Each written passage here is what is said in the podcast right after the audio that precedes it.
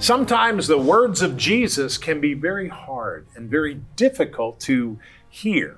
But that's important because God is speaking to us for a reason. Good morning, good afternoon, good evening. My name is Rod Hembree. And I'm Janice. And this is Bible Discovery TV. We're going through the Bible, and today we land in Second Corinthians 7, 8, and 9. This is a good passage as we continue to study in Second Corinthians 7, beginning with verse 8. We'll take that study in about five minutes. Ryan?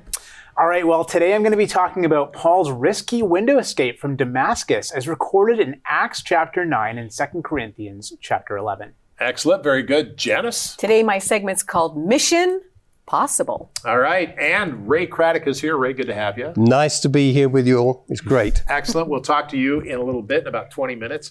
So this is a good time to open up your Bible and get your Bible guide and let's listen to what the Lord is saying in 2 Corinthians chapter 7. We're beginning with verse 8.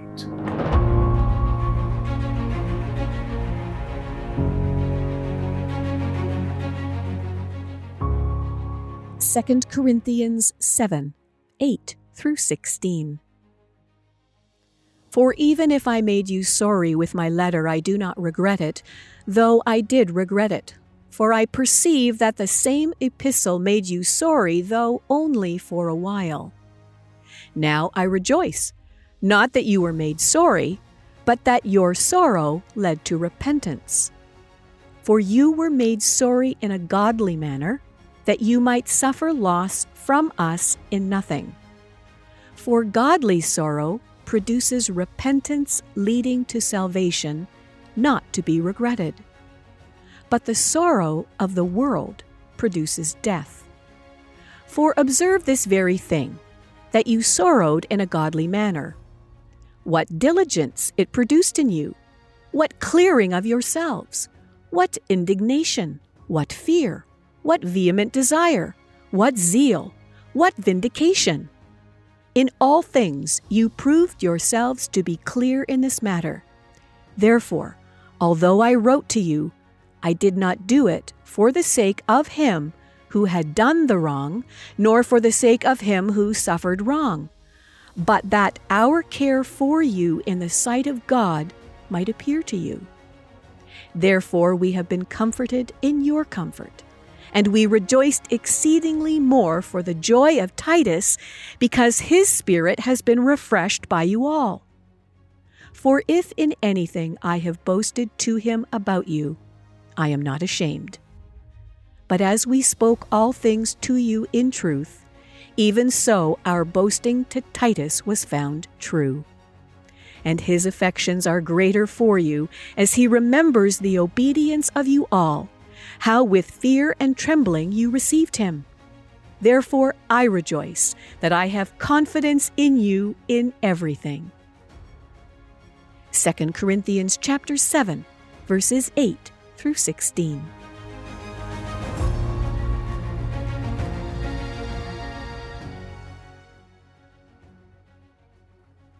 The second letter to Corinthians is amazing. Paul's first letter, of course, 16 chapters, we've already read. And now we begin the second letter, 2 Corinthians 7, 8, and 9. Now, what does it mean to have confidence in Christ? I mean, after all, we're talking about a person we would have never met in the flesh, someone who is also God. He died on a cross. He rose from the dead, someone whose spirit and body was eternally glorified and ascended into heaven. When we are born again, God begins the process of conforming us to His image and His likeness right here and now. We are literally a new creation through Jesus Christ. Our confidence then comes through the Holy Spirit, the Spirit of Christ.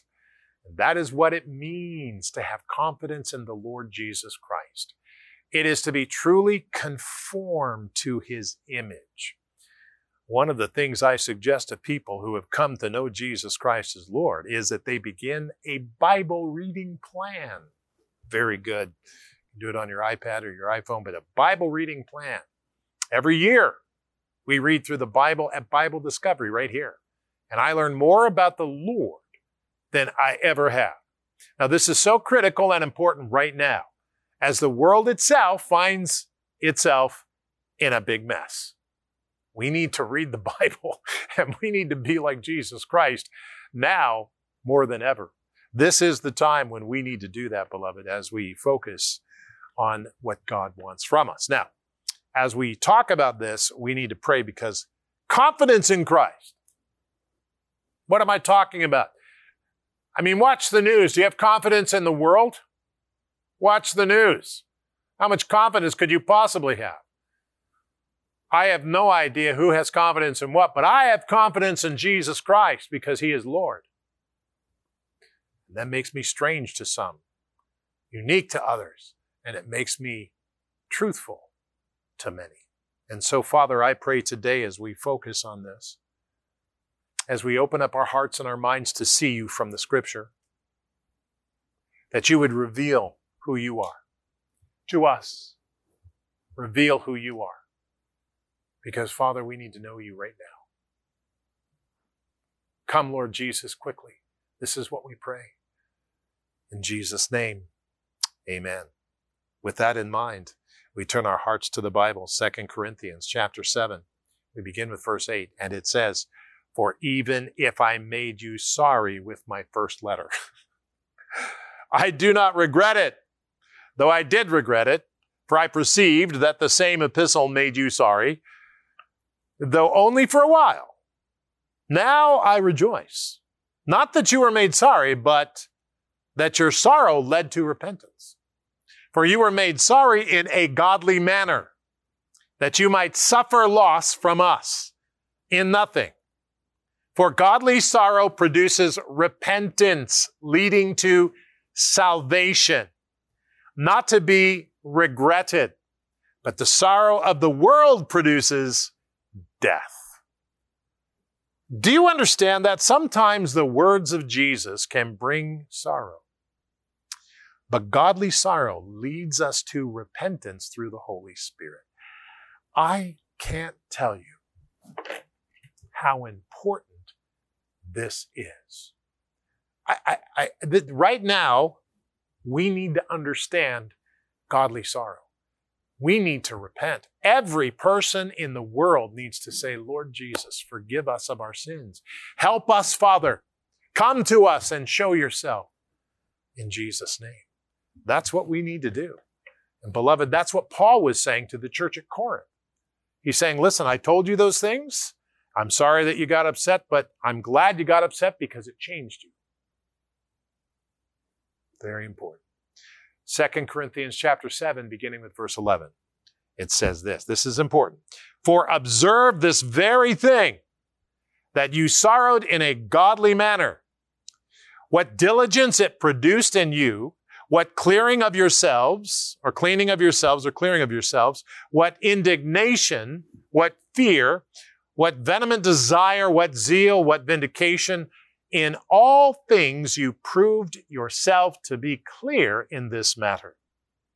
Therefore, although I wrote to you, I did not do it for the sake of him who had done the wrong, nor for the sake of him who suffered the wrong, but that our care for you in the sight of God might appear to you. Do you understand what he's saying? I get it.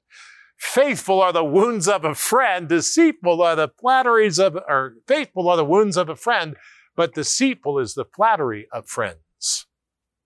We can and should learn from our mistakes. Now, I'll tell you this much. I knew a man who put together some products for a person and, you know, he was just learning and he brought it to the store and, and the guy told him everything that was wrong with them.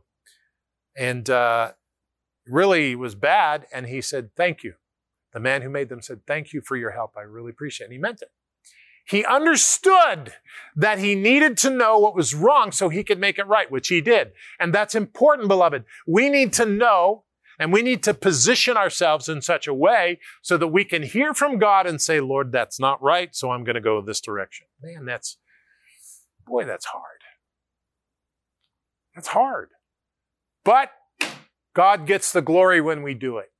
And that's the most important thing, isn't it? Second Corinthians chapter 7, beginning with verse 13. Here's what it says. Therefore, we have been comforted in your comfort. And we rejoice exceedingly more for the joy of Titus because of his spirit. His spirit has been refreshed by you all. For if in anything I have boasted to him about you, I am not ashamed. But as we spoke all things to you in truth, even so our boasting to Titus was found true. And his affections are greater for you as he remembers the obedience of you all. How with fear and trembling you received him. Therefore I rejoice that I have confidence in you in everything. Paul says this as Christ followers, as Christians, we will help each other and grow in God as we correct our mistakes, beloved. As Christians, we will help each other and grow in God as we correct our mistakes. The confidence we have is the Lord Jesus Christ to grow his church. And you say, Rod, of course I have confidence in that. I have to see his church grow and I see it grow. But wait a minute, wait a minute, wait a minute. God grows you. God grows me. We are his church, not a building. His church is us. He grows us. And that's what I'm talking about. And that's what Paul's talking about. As we learn from the Lord and, and we look at the chapters and we understand the verses, what they mean, we hear God saying, I am growing you. So mistakes, all the good things, all the bad things are coming together because all things, all things work together for good to them that love the Lord. All things, and they work together for good because God is making us better. Beloved, He is conforming our souls and our spirits even today. That's what we say. Thank you, Lord. Hi, Rod Hembree. We go through the Bible in one year. It's exciting, it's great, and you can join us by searching Bible Discovery TV on your phone. That's right, on your phone, your iPhone or your Android phone.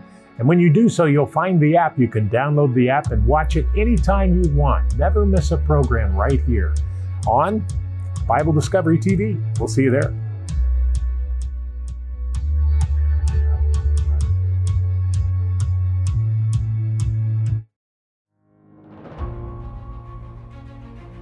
Welcome back to the program. Today, my segment has to do with Paul the Apostle's escape from the city of Damascus, as recorded in both Acts chapter 9 and 2 Corinthians chapter 11, verses 32 and 33. And this escape involved being lowered in a basket from a window in the wall to escape the hands of those who wanted to kill him. Well, what's interesting about this is that not only do escapes like this go back to very ancient times, even long before Paul, but baskets like this have continued to have been put to use in our modern age. Check it out. The Reverend James Freeman, in his 1874 classic work, Manners and Customs of the Bible, documented how when a certain Professor Hackett was in Damascus, he saw a couple of men come to the top of the wall with a basket full of rubbish, which they emptied over the wall. A friend said to him, Such a basket the people use for every sort of thing. If they're digging a well and wish to send a man down into it, they put him into such a basket. And that those who aided the Apostle Paul's escape should have used a basket for the purpose was entirely natural, according to the present customs of the country. Judging from what is done now, it is the only sort of vehicle in which men would be apt to think under such circumstances. Such baskets were round and shallow, and likely resembled the same one the apostles slipped away in. The Bible records this getaway in Acts chapter 9 verse 25, as well as 2 Corinthians chapter 11 verses 32 and 33. The Jews had conspired to kill the apostle, so he was lowered in a basket from a window in the wall, rather than leaving through the city gates of Damascus. This was possible since the wall of a house was sometimes also a portion of the city wall, and thus windows may be placed in the wall through which access may be had to the region outside of the city. The floor of an upper story sometimes extends beyond the wall, giving an opportunity for a bay window projecting outside the wall. Either of these methods would afford a chance to escape from the city without passing through the gates. Interestingly, these sorts of escapes took place even long before the time of Paul. In fact, at least a few of God's people were saved in like manner. For instance, thousands of years earlier, in the time of Joshua, the Canaanite prostitute Rahab had provided two Israelite spies a similar means of escape from the city of Jericho. David also was saved in this way. As 1 Samuel chapter 19 records, King Saul was threatening his life, so Michal, his wife, let David down through a window, and he fled and escaped. The fact that a modern Middle East custom is directly connected to those practices recorded in the Bible should not surprise us, for the Bible is an accurate record of exactly what took place. But more than this, and as the Apostle Paul himself declared, all Scripture is given by inspiration of God, and is profitable for doctrine, for reproof, for correction, for instruction in righteousness, that the man of God may be complete, thoroughly equipped for every good work. So, as I mentioned in this segment, the Bible records real history. These are real people, real places, and real events. So, we shouldn't be surprised that we find connections both in the past and in the present. The Bible, after all, is true because it is the Word of God. It claims that of itself more than 3,000 times, and no one has ever been able to overturn that claim. Yeah, very interesting, Ryan. Uh, excellent. Janice? We were having fun in the break because when I said Mission Impossible, you uh, broke out into the started the old music. M- Mission Possible Dun, dun, theme dun, music, and and that brought my mind back to the old series. Yes, Remember, and the guy would get the phone call in a phone booth, and he would go in and he would be given an assignment, and would he accept it or not? Well, I don't think our assignments. Well, some of them are very difficult like that. We don't do them on our own, and I'm talking about missions that God sends us on. And we see here in this chapter of Second Corinthians how that the joy of Titus was fulfilled through the believers in the Corinthian church. And his joy brought comfort to Paul. What am I talking about? We need to be encouragers of each other. And a lot of times God puts us on these missions, not to be the discouragers, not to be the ones that nitpick at everything, but to come in and bring joy and bring comfort to one another.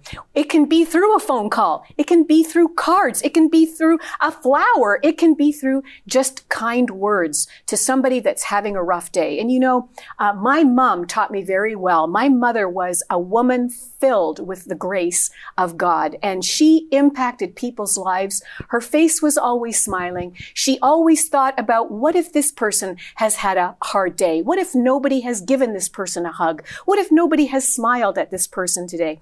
And it was her mission to always carry herself in that way. So as believers, Let's do that. Let's accept the missions that God puts us on so that we can be those encouragers. It's mission possible with God's help in our life. Because everything that we do that we think is impossible, it is possible with God. Everything is possible and with God. uh, that, that's a really good parallel.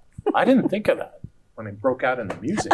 That was amazing. we could do a series on anyway. we could. Um, we've been talking with Ray Craddock, who is my good friend, and uh, we've known each other for years. And uh, Ray, we talked about yesterday when you were in South Africa, after you've come forward in ministry. Now let's pick it up there. You saw this angel, Yes. and uh, what happened at that point? Well, at the, we, my friend and I, John, his name was John, we turned to each other and we both said, Did you see that? And, and as Ryan said to me uh, in, in the break that we had earlier, um, it's good that somebody else saw it.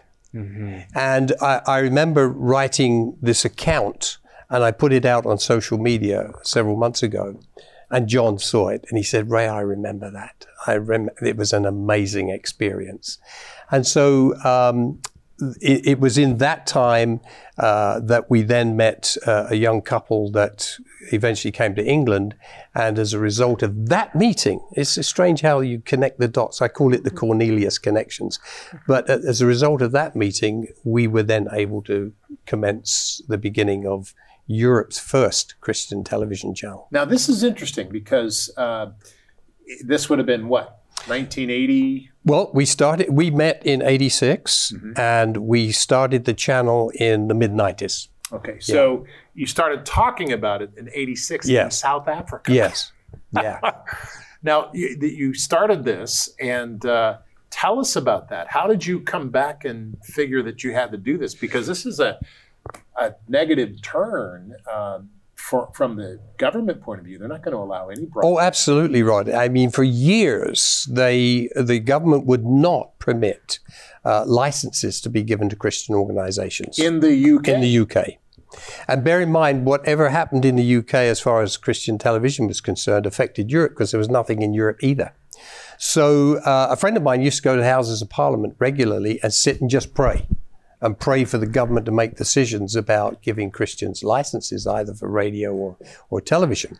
But of course, now satellite has come into to being in, in, in the 90s. Uh, satellite television was available, and now that changed everything. The government couldn't control that in exactly the same way. Uh, so, because in, in the early days you had one channel, then you had two, you had three, you had four. Now you've got about seven or nine hundred or whatever it is. So um, we applied for a license and we got it. We You got the we got license. the license. Your first application. First application, we got the So license. the application went in '96, Yes. Nin- 95, I think, is when it was, if I remember right. and they just said, "Okay." Yep, we got the license, paid for the license. Now we had to find a way to get on air. So what we did, and the only way we could do it was to purchase four hours of satellite airtime and pre-sell it to any ministry that was interested. And that's what we did. And they bought that time from us, and then we were able to expand from four to eight, eight to 12, 12 to 24. And then a little while, uh, uh, sometime after that, uh, when it was my time to move on, we parted company with, with then able to help others to get onto Christian television. You are involved also in helping uh, the gentleman in Iceland. Yes, yes. Um, we uh, I, that's another amazing story because I get this call from Iceland to see if I can help get them onto satellite television. So I flew over to Iceland, and on that I arrived very late that night, and he took me out for a coffee, and I happened to be wearing a blue jacket, which was significant to him. He said he had been praying, and the Lord had shown him that somebody was coming from another part of the world. They will wear a blue jacket, and they will be the person that will help. I, I- amazing. this- you know, when you're walking with God, Anything's possible. anything is possible. Mission possible. Mission possible, Janice. Absolutely. That's amazing. Absolutely. But you, you also not now you're involved there, but you're also involved in the Middle East. Yes. So when we, we got that channel started in Iceland, which eventually became a, a channel that reached about, I want to say about 880 countries or so. Um, and th- there are some things I can't identify on TV. It wouldn't be right to do so. But we get a call from a particular Middle Eastern country Middle Eastern. from a Middle Eastern country. We go to a particular embassy in London. And as a result of that, we are talking to the Minister of Communications of that particular country.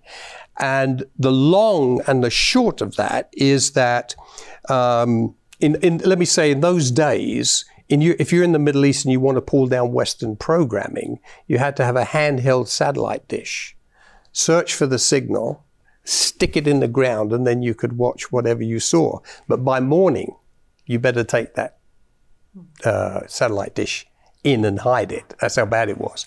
So as a result of these meetings, eventually, um, this particular leaders of these countries gave permission for their people to pull down Western programming. Then the gospel went into the Middle East and North Africa. and North Africa. So the Middle East and North Africa. Yes, yes. Uh, okay, so let's just. This is amazing, but then how in the world did you come to Canada after all that? okay, I was on a I was on a, a, a trip with a friend of mine to Houston, Texas, and I got him uh, an engagement in a church in Baytown, Texas, and so he's preaching there. And when it was over, he said. How, how would you like to come up to Canada with me? He said, I have a friend who has a church up here and they want me to preach. So do you want to come? I said, sure. I've never been to Canada. Let's do it. This is 90, uh, about 96, if I remember rightly. So we came up to Canada. And the pastor said, um, I understand you're involved in Christian television. I said, yeah, well, I want to start a TV program. So can you help? And I st- he had to go back to England, and I was kept there for another week. So uh, they said, could you please just do an evaluation of our church structure and so on? So I spent a week doing that and then and spent some time sorting out some of their uh, media stuff with them that they wanted to do. The net result of that was I was invited back to become the associate senior pastor, or the senior associate pastor, I should say, in charge of media and other things. So I spent five years there helping them with their church. And it was way back then that we, you and I first met. I was going to say the first time that uh, we met was, what was it, 1997? Yes, Oh my goodness, seems like ancient history. I know.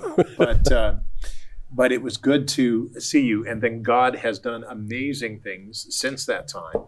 And uh, on the next program, we'll talk about that because I want to talk a little bit about the ACTS system, and it's just something that we're very excited about. Association of Christian Television. right. That is ACTS. Amazing.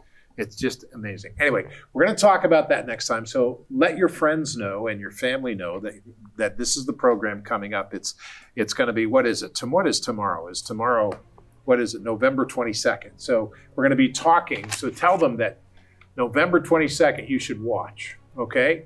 In the meantime, let's get back to our program and let's listen and pray for the people who've sent in their prayer request. And let's hear God as we pray.